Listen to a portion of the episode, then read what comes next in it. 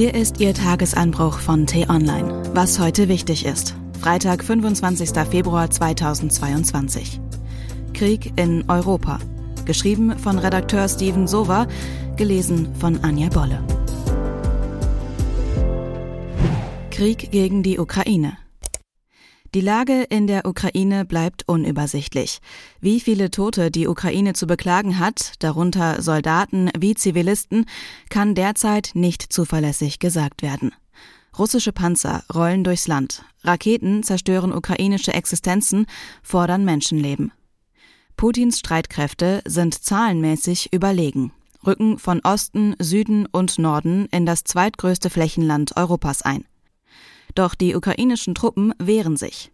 Am Abend meldeten sie die Rückeroberung des strategisch wichtigen Flughafens Antonov in Hostomel, nur wenige Kilometer nordwestlich von Kiew. Doch auch wenn Ukraines Präsident Volodymyr Zelensky in der Nacht eine allgemeine Mobilmachung angeordnet hat, scheint es nur noch eine Frage der Zeit zu sein, bis das Militär des Kreml-Despoten den Maidan einnimmt, also den zentralen Platz Kiews, der Wladimir Putin wie kaum ein anderer Ort ein Dorn im Auge ist. Dort sammelten sich vor fast genau acht Jahren Millionen Ukrainerinnen und Ukrainer, um den damaligen Präsidenten Viktor Janukowitsch aus dem Land zu jagen. Das ukrainische Volk siegte. Der Russenfreund Janukowitsch flüchtete überstürzt in der Nacht vom 21. auf den 22. Februar 2014. Seitdem lebt der Gedanke einer freien, starken und unabhängigen Ukraine. Wäre da nicht Putins perfider Plan? Eine notwendige Maßnahme sei sein Einmarsch in die Ukraine, redete sich der russische Machthaber den Krieg in Europa mehrere Stunden nach seiner Invasion schön. Stunden, in denen bereits unschuldige Menschenleben aufs Spiel gesetzt wurden. Zynisch kommentierte der Kreml am Donnerstagmittag, der Zivilbevölkerung droht nichts. Videos von zivilen Todesopfern seien Fälschungen, so die krude Weltsicht der russischen Aggressoren, während im Nachbarland Bomben explodierten. Putin scheint nach dem Untergang der Sowjetunion wie traumatisiert von dem Bedeutungsverlust Russlands. Eine diffuse NATO-Paranoia verklebt ihm das Hirn. Rachegelüste, Großmachtwahn, Gier. Es sind nur einige der Motive, mit denen dieser groß angelegte Militäreinsatz erklärbar wird. Wie weit wird ihn das noch treiben? Kein Opfer scheint ihm zu groß, keine Grenzüberschreitung zu gewagt. Angst breitet sich aus, auch bei uns in Deutschland. Noch nie haben so viele Menschen hierzulande in ihrer Sorge nach Krieg, Krieg in Europa oder Krieg in Deutschland gesucht. Das haben die T-Online-Experten aus dem SEO-Team ermittelt.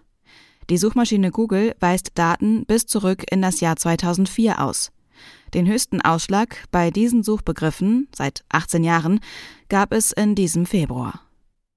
T-Online-Redakteur Steven Sova hat 1200 Kilometer von der Frontlinie in Kiew entfernt dieser Angst gestern ins Auge geblickt. Seinen Großeltern stand das blanke Entsetzen ins Gesicht geschrieben, als er sie am Nachmittag am Rande Berlins besuchte.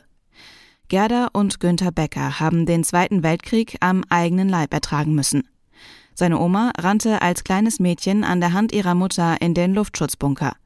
Sein Opa, 91 Jahre alt, ist noch heute traumatisiert. Hört er das Geheul von Sirenen, schlägt sein Herz schneller als gewohnt. Panik packt ihn, er kriegt Angstzustände. Ein dritter Weltkrieg ist für die beiden kein Hirngespinst. Es ist für sie ein reales Bedrohungsszenario. Auf der online.de lesen Sie, wie wahrscheinlich eine weitere militärische Eskalation bis an die Grenzen Deutschlands tatsächlich ist. Während Putin die Ukraine unterjochen will, gehen Menschen seines Landes auf die Straße. In Moskau, St. Petersburg, Jekaterinburg und vielen anderen Städten riefen Russen zum Widerstand gegen den Krieg ihres Präsidenten auf und wurden in Scharen festgenommen. Der Herrscher im Kreml unterdrückt Opposition, freie Presse, Stimmen der Vernunft. Wir dürfen das nicht zulassen. Wir alle sind gefragt, der geeinte Westen. Wir müssen aufstehen, solidarisch mit den Mutigen sein und zeigen, Demokratie lebt und Diktatur wird niemals siegen.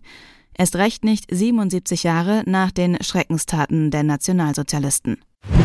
Am frühen Morgen hat es nach Berichten von Reportern Explosionen in der ukrainischen Hauptstadt Kiew gegeben.